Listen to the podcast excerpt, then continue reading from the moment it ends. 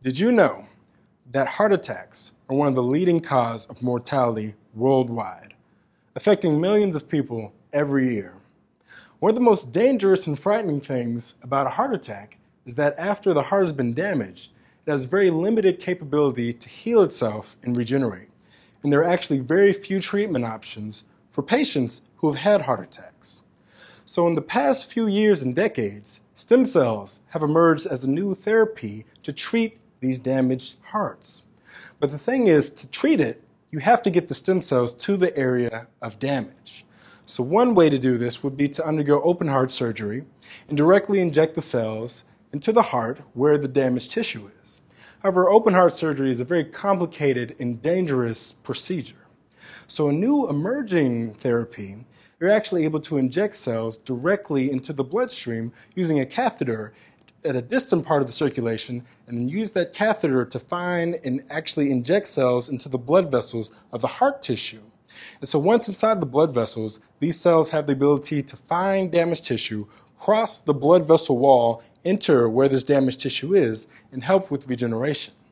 The only thing is, only a small fraction or portion of these cells actually exit the blood vessel and reach the damaged tissue. And how they actually exit is unknown and it's a mystery. And so this is a huge mystery that no one seems to know, and it was something that I was interested in uncovering. I'm Tyler Allen, a graduate student at North Carolina State University, and I am a stem cell investigator. So let's find out how these cells are getting out. So like I said previously, it's been known for some time that cells, or the stem cells, actually do exit blood vessels and reach damaged tissue. So this was found out by researchers and scientists who did experiments where they injected cells into the bloodstream or into blood vessels at one time point, and then they waited and they came back and they imaged the same blood vessel at another time point and saw that the cell was strikingly outside of the blood vessel. And so they knew that somehow they were exiting, but how they were actually getting out was still unknown. It was an elusive mystery that I was interested in solving. So one way that we kind of, uh, or one question that we had was, do they exit similar to other blood vessels or other blood cells in the, uh, the vessel or in the circulation? So there's a very common or well-known blood cell that actually exits, and this is known as the white blood cell.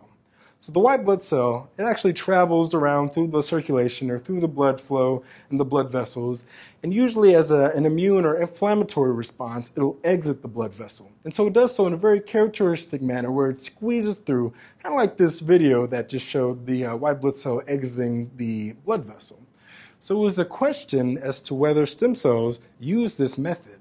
So we know that the exit, but due to the limitations of the imaging technology we have, we don't really know how stem cells exit. So a lot of people just assume that it was similar to white blood cells, or they just squeeze through.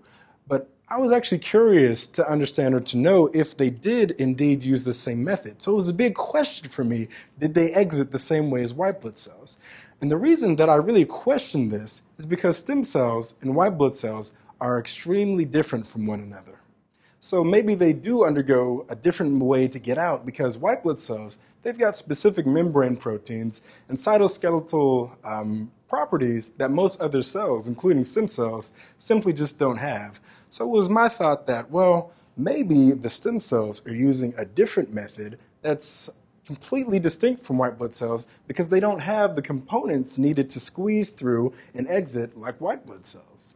But like I said before, it's very hard to see this in humans, and it's very hard to see this in most mammals. So I turned to the zebrafish. So here's an image of a zebrafish, and they're called that because they've got these nice stripes similar to zebras. But zebrafish are actually more related to you in humans than you might think. So zebrafish share about 70% of the protein coding region of the genome as humans. So they are actually excellent models to study biological processes that occur in humans. So I specifically use them at the embryonic stage. And so this is really cool because I can see completely through them and they're completely transparent at this stage. And also at this stage in life or in development, they haven't developed their adaptive immune system. So if you introduce cells that are foreign to them, then they won't reject them. So what I'm able to do is I use a specific type of embryo where all of the blood vessels are fluorescent with green fluorescent protein. So they, they're green like this one down here. So what I'm able to do is actually take cells and then directly inject them. So how I do this, or the, the first thing that I want to do is actually see if these were even good models. So I want to see if mammalian cells that were introduced into the zebrafish embryo could exit. So remember before when I said that the white blood cell normally exits and exits all the time. So I wanted to see if white blood cells from a mammalian model would actually behave the same way and exit and squeeze through blood, or squeeze through blood vessels in the zebrafish. So what we did is we took whole blood from a mammal, and there are rats specifically in this case, and then we isolated the white blood cells. And then what I did is I labeled these white blood cells, and then I was able to inject them into the zebrafish. So let's take a look. So here is the setup that I use for injecting cells. Here's me at a microinjector, and in the red box is the actual setup that I use, and the zebrafish are in there. But let's take a closer look. So here's the zebrafish, and here it is, the microinjector, and then you've got the, uh, the area that comes down into where the, uh, the zebrafish's heart is and leads directly into the circulation. So I'm able to inject cells directly into the circulation. And then what they can do is they'll kind of travel around the circulation and through the body of the zebrafish and to the tail or to several other regions or areas of the zebrafish embryo. And then this is where it gets really cool. So I'm able to get these nice, beautiful images. So in this case, this is the area or a region of the zebrafish, and you can see the blood vessel is in green here, and then the injected cells are actually in red. And then what I'm able to do is take slices of images at different points, and then using a software, I'm able to actually do 3D reconstructions of these images. And then this, this is where it gets cool because it allows me to take journeys through the blood vessel we're actually able to dive in and swim through the blood vessel and actually see what's going on inside and see where the cells are in relation to the blood vessel. So with this, let's take a look at what happens when we inject white blood cells, mammalian white blood cells, into the zebrafish model. So here we've got a picture or we've got a video of a white blood cell in red and then the blood vessel here in green.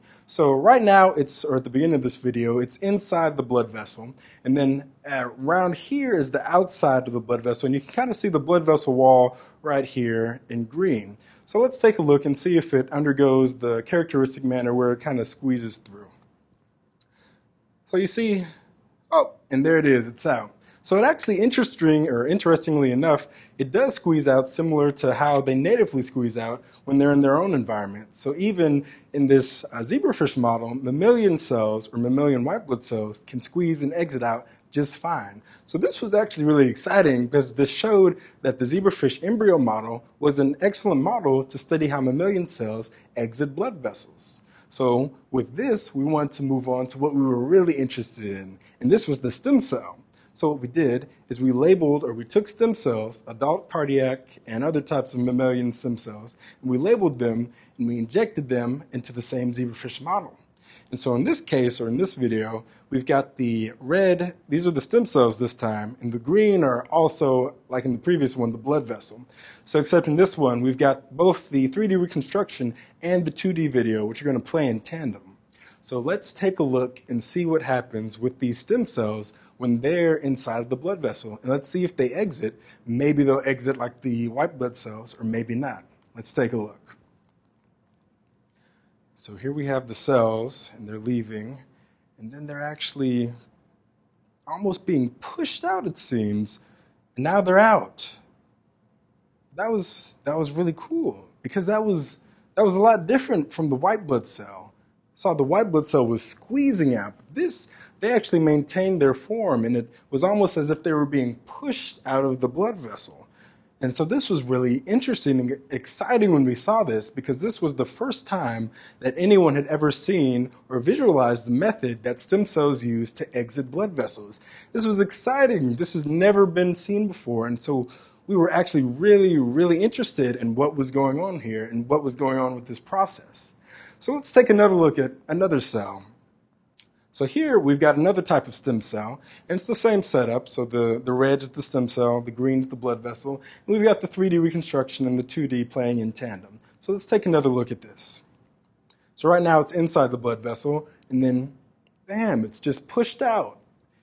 So again, it doesn't squeeze out. Even this one, which is a different type of stem cell, is still actually being pushed out by the blood vessel in a very characteristic and interesting manner. So this, this showed us that the stem cells, regardless of the type of stem cell it was, undergo this kind of pushing method and not the squeezing method that was thought like the white blood cells. So this was actually really interesting because it showed that we had discovered or observed an entirely new phenomenon or way for cells to exit blood vessels. So what we did is we actually named this process. And so it's called angiopellosis. So angio relating to blood vessels, and then pelo is Greek for to drive or push out. And so we saw that this process was a multi-step process that began with the cell traveling through the blood vessel or through the bloodstream, and then would attach or become enlarged in the blood vessel wall. And then the vessel wall would then start to wrap around and kind of hug the cell and then actively push it from the inside into the outer region where it could then exert its beneficial or therapeutic effects. So we wanted to see next is was this specific to stem cells? So in science, since the process of biology and the biological processes are so dynamic, you really want to make sure that what you're seeing is not just an artifact and that this is specific to the type of cell or whatever model or system you're looking at. So we had all these questions when we found out or we discovered this um, method for cells to exit. We were interested in was this specific to cells? Was anything that was round or around the same size, would it also exit? Or was it something that was on the cells or a cellular component that was causing this? So we needed a good control to make sure that it wasn't just anything around the same size and the same shape that was undergoing this method, or if it was. So what we did is we took microspheres. And so microspheres are actually these polymer kind of round balls that are around the same size and shape as the stem cells. And the only difference is that they're, or one of the only differences is that they're not biological. They have no biological components, they're completely synthetic. So we wanted a control to see, well, if we inject something that's around the same size and the same shape as these stem cells, how would it react? Or would it react in a similar method, a different method, or would nothing or something happen at all? So what we did is we took those microspheres and then we labeled them with a fluorescent marker and then we actually did the same thing. We injected them into the zebrafish embryo and we saw what would happen. And so here in this example, the green is the blood vessel and then the yellow uh, round ball that you see is the microsphere. And so we imaged and we, inje- or we injected them and then we imaged and then we looked for hours and hours and hours and then we patiently waited and then nothing happened. They would circle around, they would travel through the circulation, some would clump together, some would become lodged in the vessels in different places, but none of them would ever exit. None of them would escape. Uh, they wouldn't exit through angiopellosis or through the method like white blood cells. They would just stay inside the blood vessel. So this was, this was really interesting because then we had another question it was is there something about the cell that is prompting the blood vessel or is prompting them to exit or leave out of the bloodstream or the circulation? Because if you have these inert, non biological microspheres that are around the same size and the same shape, they don't do anything. They don't do anything at all. So we thought, or we devised this plan to kind of tease out what was going on in this method and what was going on.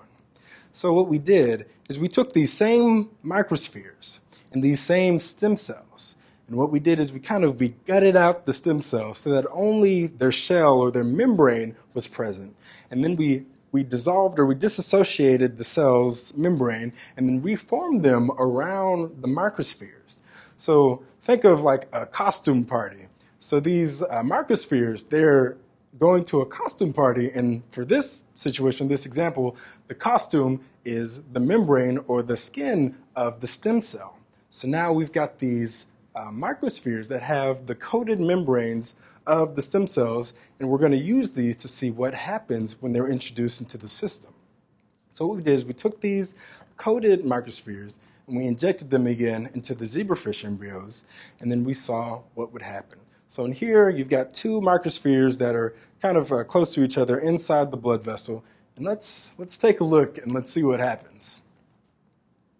So see right now they're inside. And then now they're being pushed. And you see they're actually outside this point. So here we've got the blood vessel, and see now they've actually exited to this extravascular cavity surrounding or outside of the blood vessel. And so this was this was really interesting because this showed that the cells, or there was a component of the cell on the membrane that even when on a non-biological substance could prompt them to exit the blood vessel. So this was this was exciting because it showed that even if a polymer microsphere was coated with something biological, it could escape. So we were interested to find out, well, okay, so we know it's something on the membrane. We know that there's some component that's causing this. What could it be? And so we thought back and well, we, we thought and we thought, and we're like, we remembered the white blood cell. So remember I talked about the white blood cell and how it regularly escapes from the bloodstream all the time. So we thought, Okay, the white blood cell has lots and lots of membrane proteins that help it with this process of squeezing through and interacting with the blood vessel to actually escape. And so we, we searched around and we found that there was a membrane protein that was actually found on both white blood cells and stem cells, and these type of stem cells that we were using, and it was present on both. So we, we devised a way to kind of see if they were the same, or if these two processes, stem cells and white blood cells exiting, relied on the same molecular pathway, the molecular system. So what we did is we blocked the antibody, or using an antibody, uh, we blocked this protein on white blood cells. And so we took these white blood cells that had been blocked, and then some that were just normal white blood cells that hadn't been blocked, and we introduced both into the zebrafish model. And we wanted to see if in this model that blocking this protein or this membrane protein could inhibit the white blood cells from exiting, and then we could see if this was a good model to test this. So on the far left, we have some white blood cells that have been injected that are not blocked. And then closest to me, we have white blood cells that have been injected that this membrane protein has been blocked. So right now the red is the white blood cell and the green is the blood vessel. So let's take a look and let's see what happens. So in here in this video, you see it's going and going and then on the very far left, the ones that have not been blocked, they're actually able to uh, exit just fine and kind of come out of the blood vessel characteristically and squeeze out just fine. But here in the one closest to me, the white blood cells are actually trapped inside the blood vessel and they're not able to exit. It's almost as if they've been blocked or inhibited from squeezing through. So what we wanted to do next was see if this held true for the stem cells. So we actually took that same membrane protein using the same method, we blocked it on the stem cells. And then we injected these stem cells into the zebrafish embryo and we wanted to see what would happen. And we saw that actually, even when this protein was blocked, they could still exit or they could still, escape from the blood vessel in the same characteristic angiopellosis method where they're being pushed out from the inside.